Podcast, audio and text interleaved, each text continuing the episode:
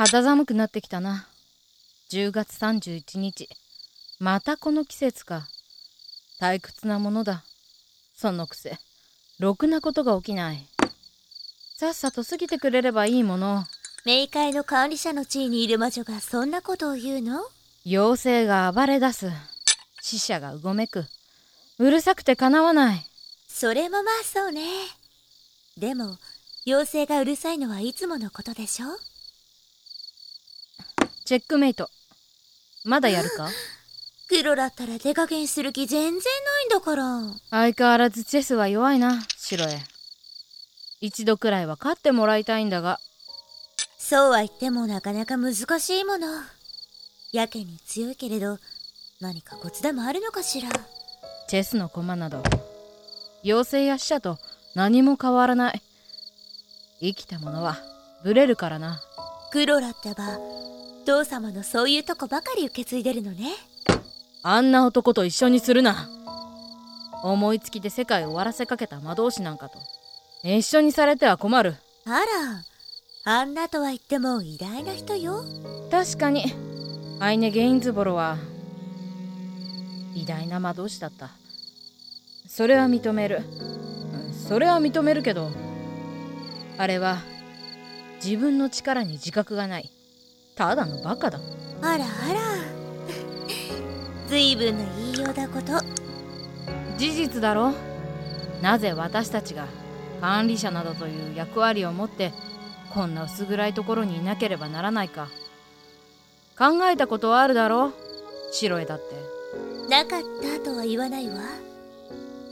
朝は来ない。永遠と続く深い森。トガ人の居場所としてはちょうどいいものね。出られないのだもの。こんな自然の歪み、誰が見つけたのかしら。自然の牢獄にしてはできすぎている。歪みを言葉にするなら、いわゆるパラレルワールドというやつだな。歪みを見つけてこじ開けたのは魔導士だけれど、あの男は自分がしでかしたことの重大さを分かってないんだ。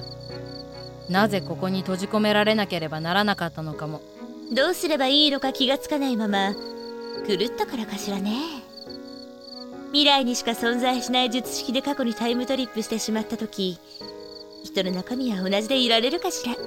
おかげで生と死の境界線は曖昧なまま、中途半端な私たちは滅びるまでここにいなければならないというわけだ。そう。本当に退屈な夜ね。一定の時間が繰り返されるだけ、何も変わらない。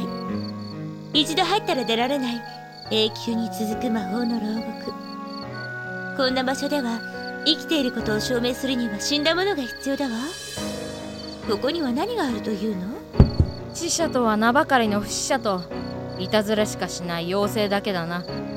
不変の中で生きていることを証明する術はない。でも私はここで生きている。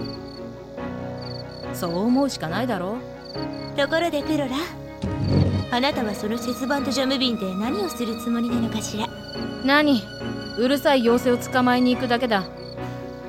それならいいのだけど、頼まれ事もしてくれるかしら。なんだ？いいえ、やっぱり何でもないわ。気をつけてね。満月の夜の妖精は元気がいいから。言われなくても分かってる。そうね、気をつけて。いつもと変わらぬ退屈な夜だけれど、今夜はとびきりの舞子が紛れ込んでいるのだわ。